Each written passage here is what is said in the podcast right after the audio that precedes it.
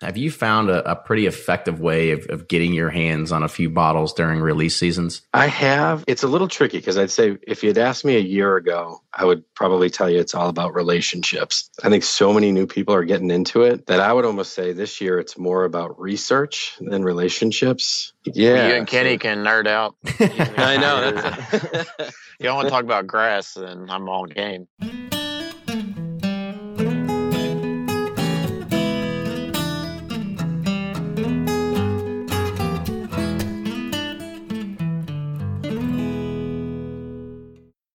From their bar to yours, Chad and Sarah of the popular YouTube channel It's Bourbon Night bring you their favorite at home old fashioned mix with the new Elemental Elixirs Golden Hour Syrup.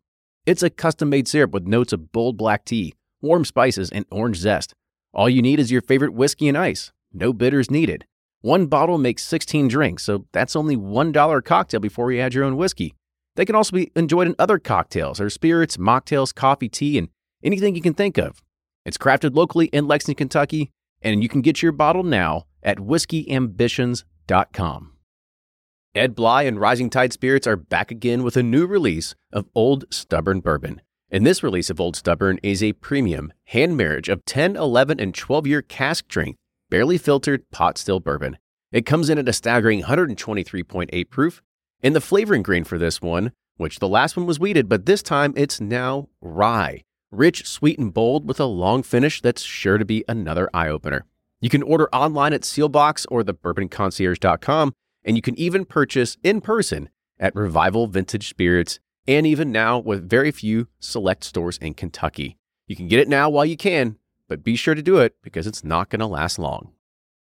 And they're off for another Give 270 2020 Unicorn Raffle. Your $20 ticket gives you not one, but two chances to win from our lineup of 20 Woodford Reserve treasures, including the grand prize, the rarest unicorn yet, the Woodford Reserve Kentucky Derby 150 Baccarat Edition. Only 150 bottles were made and is just like the one the Derby winning owner receives. Quit horsing around and get your $20 tickets now at give270.org. Charitable Gaming License ORG 0002703 three.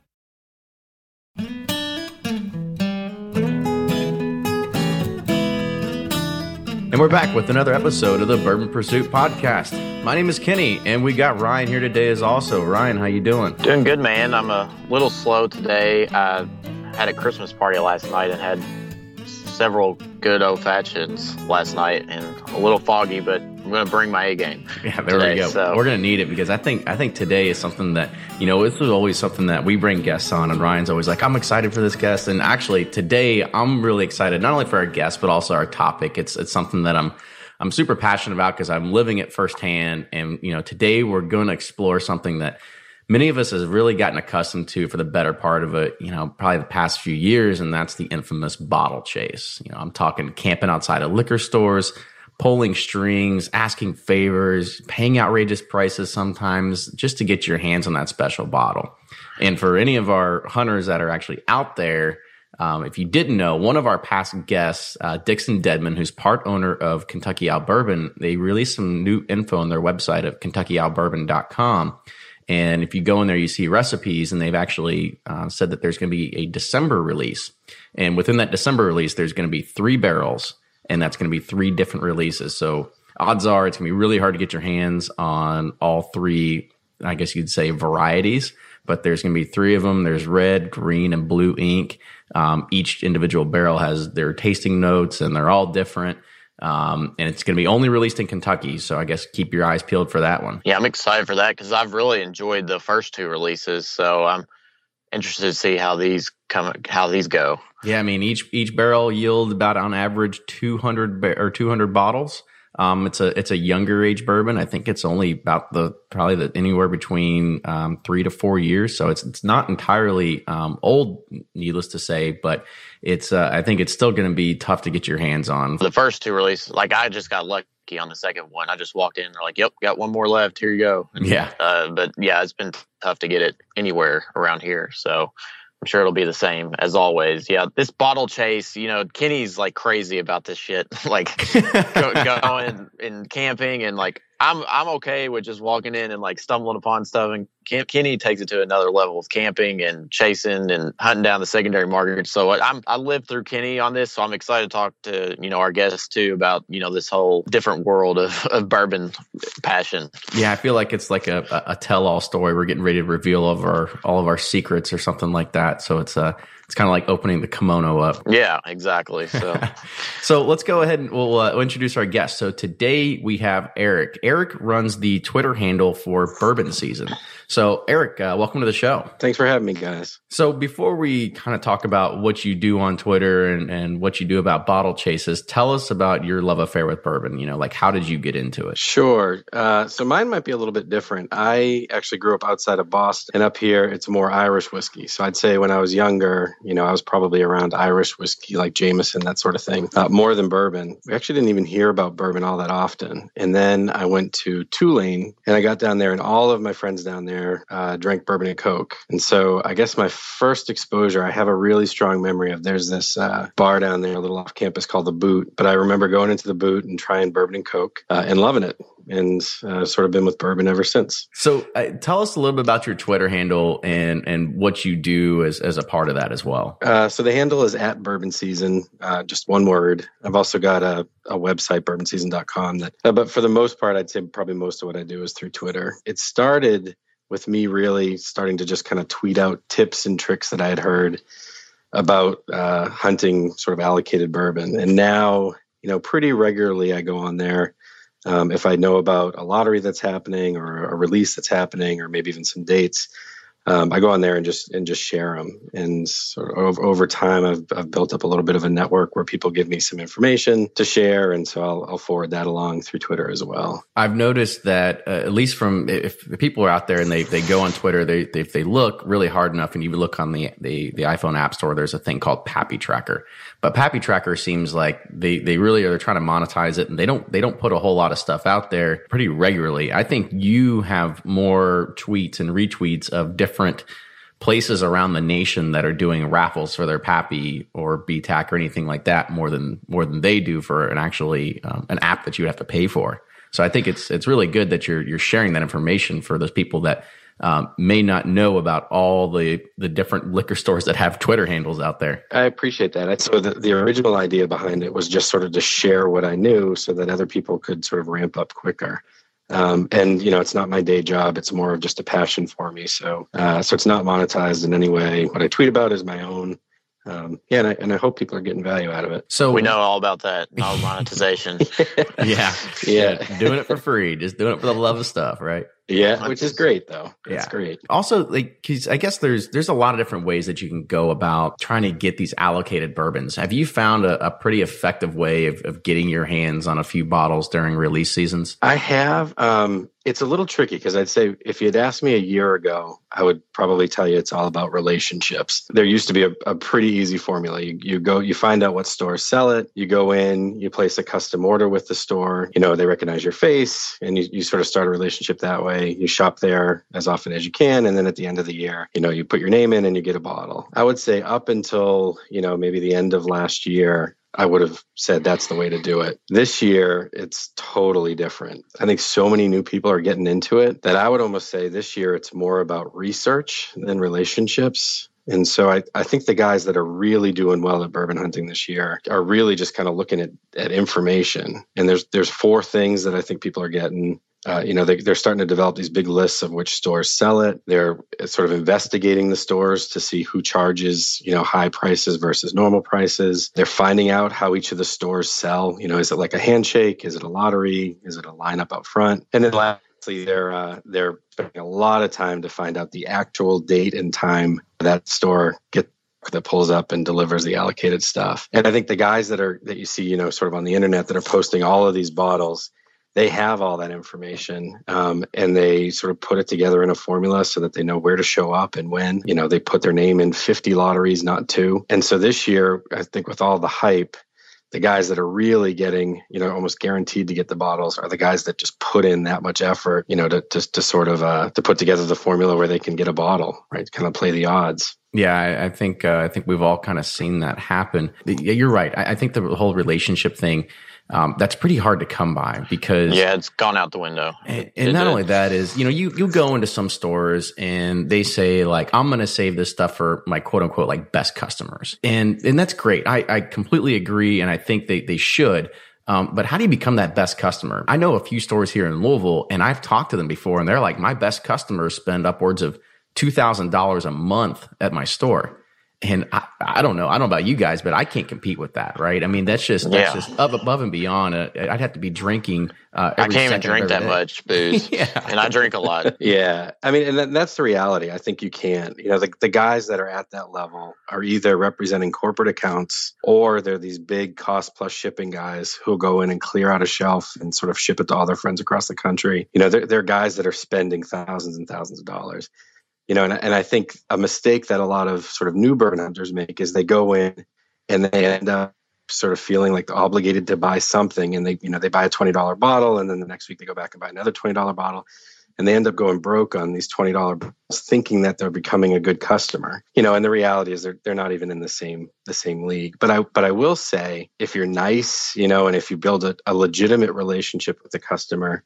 you i mean sorry with the store you may not get pappy but you probably could get some of the tier two stuff that comes out uh, and at the very least definitely be able to use that relationship for information you know yeah they'll, they'll tell you when it's coming out yeah one way to not get any pappy is just to go in there and ask for pappy without that because but one of my friends here lucked out and he he goes to a store quite a bit and buys a lot of wine. He has a real estate business. And some some guy comes in there and goes, You got any Pappy? And then the guy's like, No, of course not. And uh but then he walks out and he goes, I hate people that come in here and say they want Pappy and they don't ever buy anything. You come in here a lot, here's a rye, I'll sell it to you for retail. And so that's how he got his and i was like man that does not happen anymore yeah that's i mean you hear about it occasionally and it's probably it's definitely not the big chains it's usually sort of more the small mom and pop shops i love hearing it when it happens you know i, I like that method but it's, it's uh, hard to find that now yeah, when you're talking about your research, there's actually um, there's a few groups that that do that. So I know that for one, there's a Reddit thread for bourbon for uh, Washington D.C. area, and what they've done is there's a, a, a, few individuals, and they've mapped out every liquor store within the D.C. area, and they kind of put on there um, will sell at inflated prices, or it's a handshake only kind of deal, or it will be a lottery, or whatever it is. So everybody within that small circle uh, within the D.C. on the Reddit forum well, maybe it's not a small circle anymore if this gets out, but uh, it's a way that it's a way that they all kind of share that information with one another. Yeah, and that's that's great. You, you see that a lot in the whiskey clubs too. You know, you see a lot of sort of local areas that where people come together to just drink whiskey and talk about it. They usually have some of their own groups on Facebook or other places where they essentially keep that you know that set of information together. Um, and to be honest, you, you need it. I mean, if if you're going out now, especially with the Van Winkle stuff, if you go on their website and they list a couple retailers from like 20 years ago, and if you email them, a lot of people don't know it, but they'll actually send you the list of every store in your state that sells it. And so there are ways to, to sort of get at that information, but but you need to work at it. And and a great way to get it is to get into one of those communities that that pulls that together. Yeah, that's what I think in, uh, in episode one is when I talked about how we have a group of friends where we all kind of share as much tips and tricks as we can because, um, you know, we don't want to invite the entire city of Louisville into our small circle, but if we can have 15 people that can try to cover uh, as much as the city as we can, we can, we can try to, you know, cover as much ground as possible. Yeah, and that's that's a that's a great idea. So I guess uh, in round, have you seen anywhere else in the country? I know it's crazy here in Kentucky, and it's northern Kentucky and Cincinnati area, even in Alabama because I was there. But any other places that you've seen where people are camping out like crazy for this stuff? You're actually seeing less and less of it because I think the stores that used to do sort of the first come first serve um, are getting such negative sort of feedback from the people who don't get the bottles that they're starting to switch to lotteries. So we're even up around Boston, the stores that people used to camp out on switched over to lottery systems this year. At least me personally, uh, I hate lotteries because I have the worst luck and I'll end up never getting anything. And that's happened to every single one. So I'm, I'm more inclined to camp out to help guarantee myself something. But it seems that uh, there's it's yeah. really hard to find a fair way to distribute anything. Um, you know, whether it's um, saying I'm saving my best customers, but how do you become a best customer? Um, lotteries are okay, I guess, but then you've got people that show up that don't even really know what they're there for. Um, and then you've got people that camp out and they bring, you know, a load of mules with them and they end up getting, you know, the first five 23s that are, that are available. Right. So Yeah. is there really like a, a fair way to do anything anymore? I mean, it just seems like it's just getting harder and harder to, to divvy this stuff out. you know, like you said, you know, lotteries aren't ideal because you get a lot of people that sort of just show up and just by the luck of the draw, they end up, you know, getting these these really good bottles. And I personally prefer the the approaches where you actually have to sort of work to earn that bottle. So you talk about camping out, you know, someone who puts in the effort to figure out when these things are happening, you know, plans their schedule around getting there, uh, and really puts in the effort to to get the bottle you know, and they ultimately get rewarded by getting one. I mean, I like those sorts of systems. Uh, unfortunately, you know, I think the market is just so crazy right now that even with those people, there aren't enough bottles to go around. And so I think everyone right now is trying to figure out sort of the silver bullet to get it, kind of get it into the right hands, avoid the flippers. Um, and to be honest, you know, I've, I've seen some a lot of really creative ways of distributing it, um, but I haven't seen anyone that I would say, oh, you know, they they finally figured that out. hmm Yeah, I mean, there was it was still a lottery here in Kentucky with Louisville, but it was it was it was it was okay the way it kind of turned out, and that's only because there was plenty of bottles. Like each liquor barn here had upwards of I don't know, Ryan, what was it like two was like 200. Yeah. 200, 250, almost 300 bottles. And so everybody that kind of showed up was guaranteed a bottle, right? That's the nice part. Um, and thankfully I sent my mom, my mom came home with a rye for me, right? So that, again, that just, it just plays into the whole thing of, yeah, these people are going to go. They have no idea what they're getting. They just, they just know it's a buzzword and they buy it and they have no idea what they have. I think the tricky thing is you see other parts of the country trying to do that same thing, but they don't have, you know, a 100 bottles to get rid of. They've got, you know, eight or 10. And so what they're doing is they're actually pulling a lot of bottles that used to be on the shelf over to the side and they're including them in these lotteries. So people who used to be able to go in and get a bottle that, you know, maybe wasn't as sought after, uh, now all of a sudden this bottle is going to somebody who won a lottery who probably didn't even want it in the first place. Yeah, like the Elmer Elmer Tees of the world and that, Yeah, that kind of stuff. They're just bringing it over, be like, yeah, you didn't even know this stuff existed. It's been sitting on the shelf for a little bit. Yeah, Yeah, it's crazy. And this year, you know, I saw Caribou Crossing, which is, you know, kind of a Canadian whiskey. You know, that's being included along as something you can win next to, you know, a Pappy. And it's, it's, uh, it's getting kind of interesting. You're like, there. no thanks. You know, it's Yeah. just funny because yeah, the people that'll that'll be there, they just don't know what they're doing. They're going to end up buying it. So it's a smart move by the store to try and uh, try to incre- increase their sales during that. But what we've been seeing here in Louisville is um, we can you can look on Twitter any day. There's still Pappy raffles that are happening every once in a while here in Louisville. Uh, even up to this point, up till Christmas, they're usually for tens and twelves. Um, but it's pulling upwards of a thousand people at these raffles, right? So there are there's way, way, way more demand than there is supply. And honestly, what's going to kind of bring us to our next sub- next subject, and you know, it's the kind of hot and touchy subject, and that's the secondary market, right? The flippers. Yes. Yeah. and and you know, I don't want to talk about specific marketplaces because that's the first rule of Fight Club is that you know you don't talk about them, but they're easy enough to find if you search for them. Um, but we can talk about one that actually uh, sent out an email this week that they are now closing down, which is dustybid.com. So if anybody saw that, they uh, there's just I guess some butting of heads up top. For me personally, um, you know, uh, this I look at this as like a haven for people that want to make a quick buck. And I'm not a saint. Uh, I'm never going to try to consider myself one. I I will raise my hand and I will say I am a contributor to the secondary market. And most of the people that I know that are that are into this bourbon realm are doing the same exact thing as I am. And there was actually a pretty good article that was on bourbonr.com. Uh, Blake was one of our past guests. He kind of had this whole, this terminology, right? You have your flippers and then he had a few other terms. And one of the things that I kind of look at myself as, as well as my friends is we're called opportunists. So we look at it as that, you know, we are able to buy and sell bottles um, to be able to cover the costs of our own bourbon spending habit because it gets expensive real quick. And um, I, it also helps bottles that I might not be able to attain otherwise, right? I mean, I'll just give you an example. For last year, um, I had I ended up getting probably four Pappy twenties uh, through very various means and I sold one of them for around 825 bucks. And that's nowhere near the market that it is today, but last year's value that was pretty good. And since I sold it for that much money, I was, actually able to get uh, both a 2014 William LaRue Weller and a Saz 18 that I couldn't get during the BTAC release.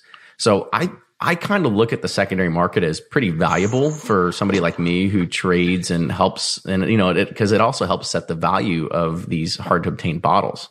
So I know here, you know, in Louisville, um, you know, the the secondary market's starting to take its effect, right? Because we see a lot of the stores that aren't the liquor barns or the beverage warehouses or something like that. They are the small mom and pop shops um, and they caught on. They know what they're doing, right? They're starting to sell their allocated bottles for near secondary prices. Um, for this year, it was hard to walk into a store and not see a bottle of Stagg for four hundred dollars. Um, it was the same thing with the Van Winkle collection. They they've caught on. Um, are you seeing this in other parts of the countries as well, or sorry, other parts of the country? Yeah, um, I am seeing it. Probably not at the level that you guys have in Kentucky, because um, I think you also have somewhat of a tourist bump there too.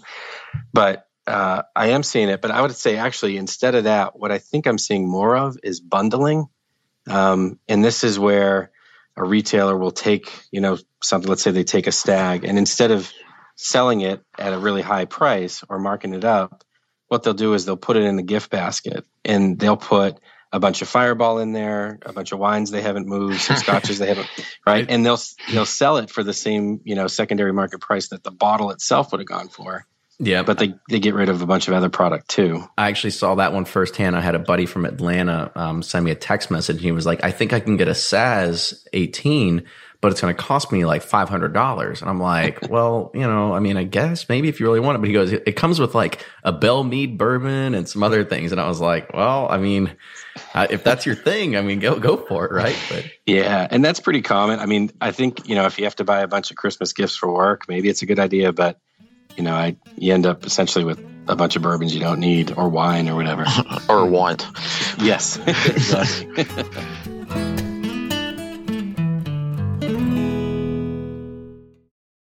Shopify's already taken the cash register online, helping millions sell billions around the world.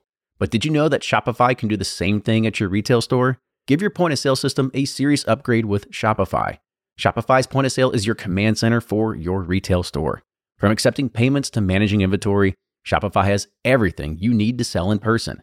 And with Shopify, you get a powerhouse selling partner that effortlessly unites your in person and online sales into one source of truth. Track every sale across your business in one place and know exactly what's in stock. Connect with customers in line and online.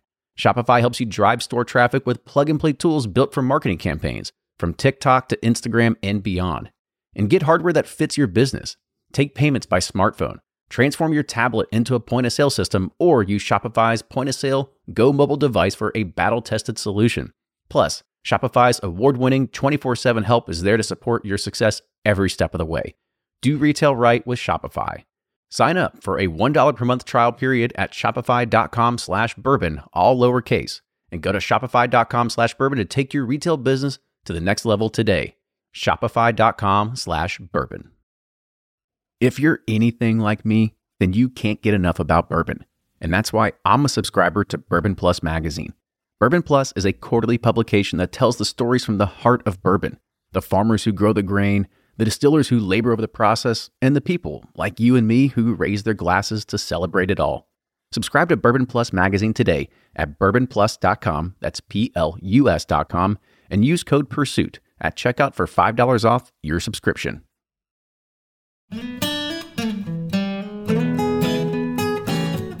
So when you when you think about the secondary market, there's a lot of um, people who like to point fingers, right? Um, do you look at it as do you think the people that are flipping the bottles that are the problem, or do you think it that are the people that are actually buying the bottles on the secondary market that are actually paying for these prices uh, are creating the problem?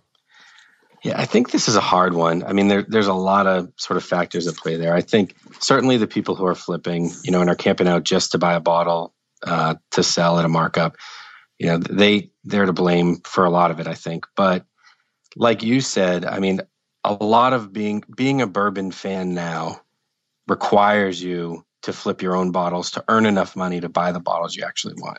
I mean, that's just that's sort of just part of the game now. Um, and so I think we're in this weird cycle where a lot of the high bottle sales are people that actually love bourbon who are just you know can't with their paycheck pay eight hundred dollars for a bottle. So they go into their their war, you know, they go into their war chest, they pull out a a bottle they have, they sell it, they earn the money to buy another bottle that they really want. And there's this circle of sort of reselling that's going on. And so I, I don't blame the people buying because I think that's sort of just part of it. I would say I, there might be another player in that equation. And I think the producers might bear some of the blame on this, as I, I think we're now at a point where a lot of those bottles really have a premium brand to protect. And I think, you know, the number one rule of marketing, right? If if you actually meet demand for one of those brands, it kills the brand. Mm-hmm. Right. It, it no longer has the value. And so I I think where a lot of these producers could actually imp- increase demand even by selling half bottles, you could double the amount of bottles out in the marketplace. You know, for very good business reasons, they're not. And so I think, you know, even though we see a lot of press releases about, hey, I wish we could, you know, help everyone, um, the steps you could take to actually help people, you never really see them go that next step. So I, I would almost put some of the producers and maybe the distributors who use these, mar- you know, these bottles to drive sales.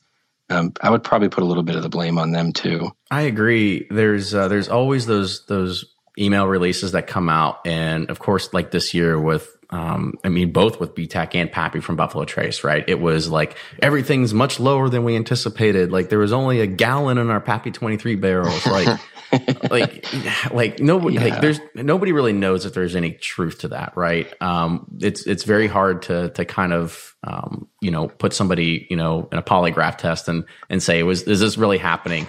Um, I think you're totally right that they do have a brand to protect um, there was actually a pretty good conversation that I, I saw, and they said like, well, if Buffalo Trace really wanted to, they could they could potentially release upwards of like twenty thousand bottles of Thomas H. Handy.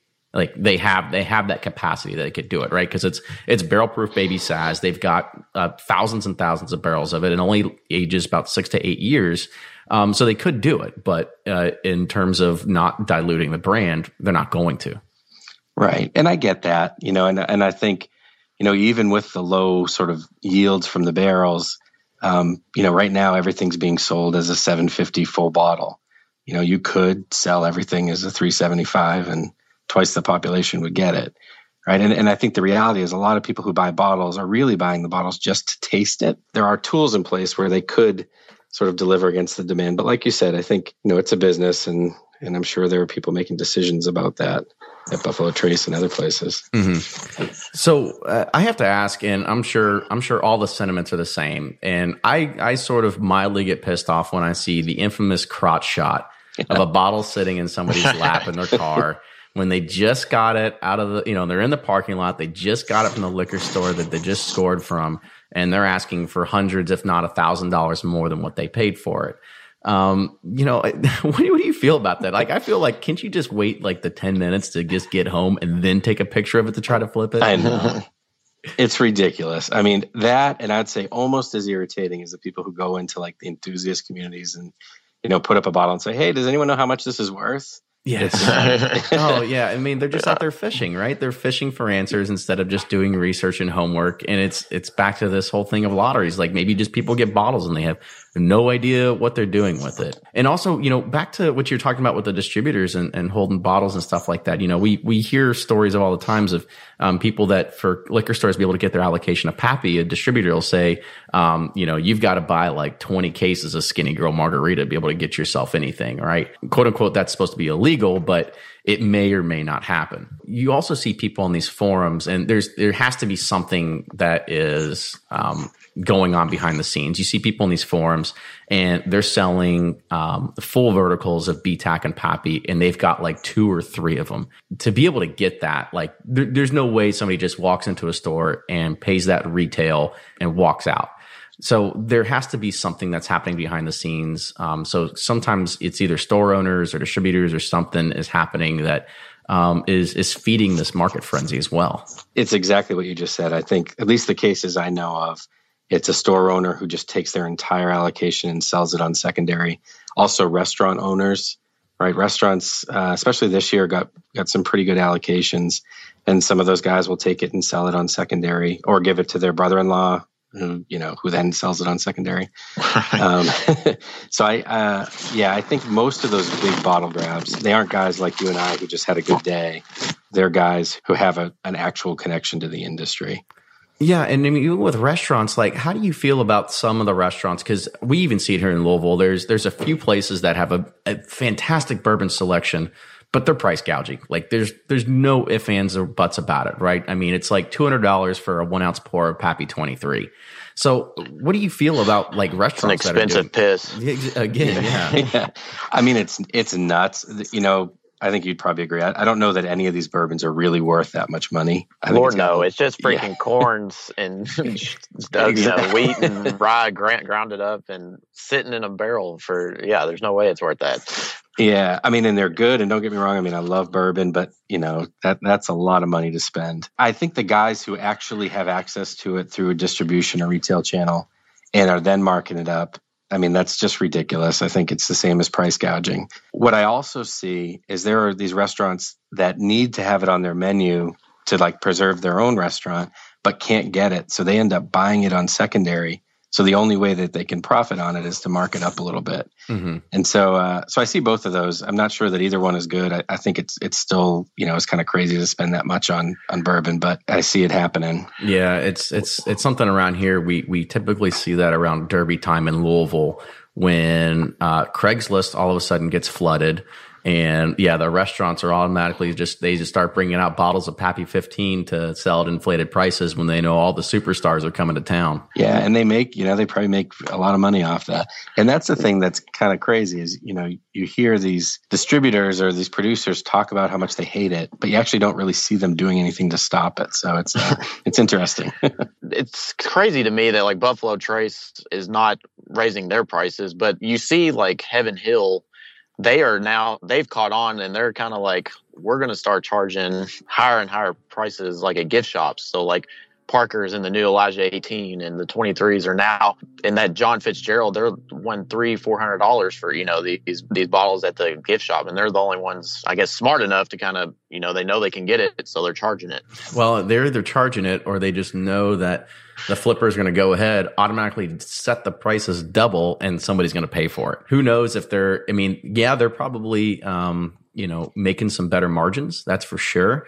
Um, but I don't think they're they're really capitalizing so much on the secondary market. I think they're just capitalizing more on the the bourbon industry trend. I, I do think it's crazy that they haven't raised the prices, but I, I mean, you hear rumors about potentially making money in other ways because if if someone like Sazerac can use this as a carrot for a store to buy a bunch of other stuff, they're still making money. They're just making it on a different product. You know, we talked about Buffalo Trace, we talked about Sazerac, we talked about secondary markets, and and this week uh, Buffalo Trace sent out an email if you're on the Buffalo Trace mailing list. Uh, since it's the Christmas season, they receive loads of emails inquiring about like secondary market prices because they're going to buy it as a gift for somebody or something like that. They flat out said they recommend nobody buying anything on the secondary market because you can't trust who sells it. There are counterfeit bourbons out there because you can take a Pappy Van Winkle bottle um, buy it off of eBay or a George T. Stagg bottle and re-shrink wrap it and make it look as close as you can. And not only that is for people like me that I'm guilty of it, right? I mean, it's illegal in most states to sit there and try to trade or sell alcohol um, without a license, right? They they they said in bold letters, or they tried to say that they try to intend to try to help shut down some of the secondary markets that sell Buffalo Trace products and as we kind of know, 90% of what's on the bourbon secondary products uh, are all Buffalo Trace products. And, and I'm pretty sure that they are aware, they are, they are aware of all the liquor stores gouging prices because they said um, they want to know the stores that are doing it. So they are kind of setting up like a, a tip line or a hotline where you can go ahead and you can submit stores that are doing that. So I guess a question for you guys is, I mean, do you really think Buffalo Trace can successfully shut down a, a secondary market of bourbon? No. I agree. That's well, I think answer. they say I think they're just it's just PR. They're not really doing anything about it. I mean, this is great for them because it's like you said, it's building their brand. And I mean, Pappy's like the most well known bourbon out there. It's good for them. So why would they stop it? I'd say the same thing. You know, like I said, I think their brand needs a secondary market to make it seem you know so uh, so valuable. And so I don't know that from a business perspective, they benefit in any way if the secondary market goes away. I agree. I, I think it's PR. I would also say it's a little surprising because last year around this time, there was a lot of sort of internet traffic about stores that were price gouging. Um, and we were all sort of reporting it to Buffalo Trace, sort of the Van Winkle family. Or, I remember that it was a hashtag Pappy shaming. Yeah, exactly. and, and uh, Pappy and, shaming. yeah, that's funny. And because we heard the same thing. You know, we heard that they cared and they wanted to know, and you know, never heard back. And then this year, all those same stores got allocations again, and they all are selling at the same thing. So I think it's a good news story. I think it's you know, it's good to say that they don't like it do they really, you know, are they going to invest money and time to shut it down? I, you know, I'd be surprised if they did. Yeah, I'm I'm kind of the same way. Uh, you look at it. I mean, there's going to be a secondary market for anything that's hot, right? I mean, there was for Beanie Babies, there was going to be for anything, right? And if and if history proves itself, um, you look at you look at anything out there. If you try to shut down one avenue, two more are going to open up. That's just that's just how it works. Um, we can see it even from. Uh, we'll just talk. It's something that's you know kind of hot topic right now, like Syrian refugees, right? Like people are they're trying to get out of there. If you try to shut down a border, they're going to go find a different border to go through. Um, it's going to happen. Like there's there's just no way it could ever be stopped. So. Uh, I just don't think that that's going to have um, any effect on it whatsoever. I, I however, I, I would like to have this have some sort of effect on retailers or restaurants that are price gouging. Uh, I would I would much rather like to see um, more people try to take that uh, in a fair fair kind of sense. Yeah, and I, I think you might see a little bit of that, but I think the tricky thing is some of these stores that are price gouging actually move a lot of product for the for these companies, and so I think if you do see them take action, you'll probably see it happen against the smaller stores. I'm, I'm not sure that they would actually sacrifice sort of a revenue channel to take action. I think it's a shame when a, a store gets a bottle, especially in the three tier system where they're the only way a customer can get a bottle is through a store.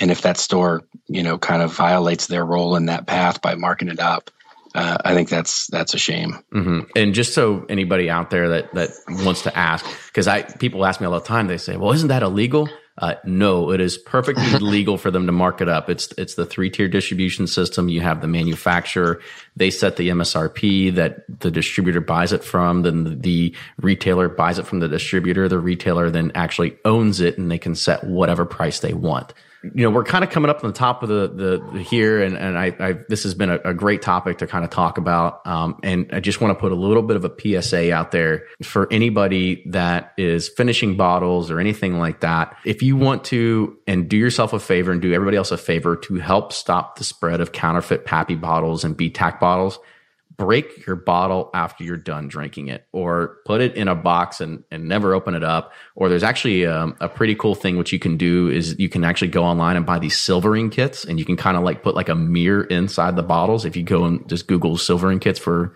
for liquor it's actually pretty cool. Because what happens is people go and it's very tempting don't get me wrong it's very tempting to go on ebay and put a bottle of pappy 20 on there that's empty with the bag and tag and get 80 to 100 dollars for it. But it's it's definitely people buy those and they just put some swill in there and they reshrink wrap it and they go and they sell it because I got a text message from somebody that was in New York one time, one of my buddies from Kentucky, and he was like, I see a bottle of Pappy 23 on the shelf and it's for 200 and, uh, or it was like $189. And I'm like, dude, first off, there's no way that it's $189 and uh, B, like it's May. Like you're in New York, they don't get any allocations. There's no way a bottle is sitting in New York for $189 right now. It does happen. It is out there. So do yourself a favor and break the bottle or do something with it. Um, you know, don't try to uh, sell it on eBay because those things do happen. Uh, so I'll we'll finish it up and I'll ask you a, a you guys just a quick question. Do you guys believe there is such a thing as bourbon karma? Yeah. Sure. Yeah, I certainly do. I mean, I I think a lot of just me trying to help the community. Uh, sort of, I feel like it has come back. You know, even this year, you know, I had put my name on a list. I don't know, three or four years ago, uh, and forgot about it. Never got a call. And this year, out of the blue, uh, you know, I get a call from a store owner that says they've got a bottle for me. So I do think there is bourbon karma, and I think if you're putting more good stuff into the community than you than you're taking out of it, it comes back and, and rewards you. I believe in it, but I have yet to receive its benefits yet. Uh, but uh, hopefully one day you might have to just give more than you receive. my, my bourbon karma, your it was given to you when I told you about Pappy at Party Mart, and I ended up they gave me a twelve, and they gave you a twenty right after me. Yeah, yeah, that's when I had my awesome beard back then, and, and I was pretty good friends with the guy that had a beard, and we kind of had this like beard relationship. I got a beard too. Well, good deal. So, Eric, it was a pleasure having you on the show today. Um, if people want to get in contact with you and follow you on Twitter, how do they do that? Yeah, the best thing is uh, just go ahead and, and uh, contact me through Twitter. You can send me a tweet or uh, follow me on the Bourbon Season on uh, on Twitter. Well, awesome. Uh, this was yeah. Uh, this was a, a, great great show. Um, it's something that is near and dear to my heart because I, I I love um, you know being able to get my hands on bottles that I, I can't get. You know, it's uh, it's something that uh, I always like having to add to the collection. And if I have to get rid of something, then uh, so be it. So uh, Ryan, why don't you go ahead and close us out? Yeah, and I'm glad that you do it too, so I don't have to wait in line and do all this crazy shit. And I can just taste yours. and uh, but no, appreciate Eric. That was awesome. A lot of good info. It was an interesting topic, and uh, hope everybody enjoys it. Thanks a lot, guys. Yeah, no problem. So if you like what you hear, make sure you subscribe to us on iTunes. You can follow us on Facebook, Instagram, and Twitter at Bourbon Pursuit. And we will look for you all next time.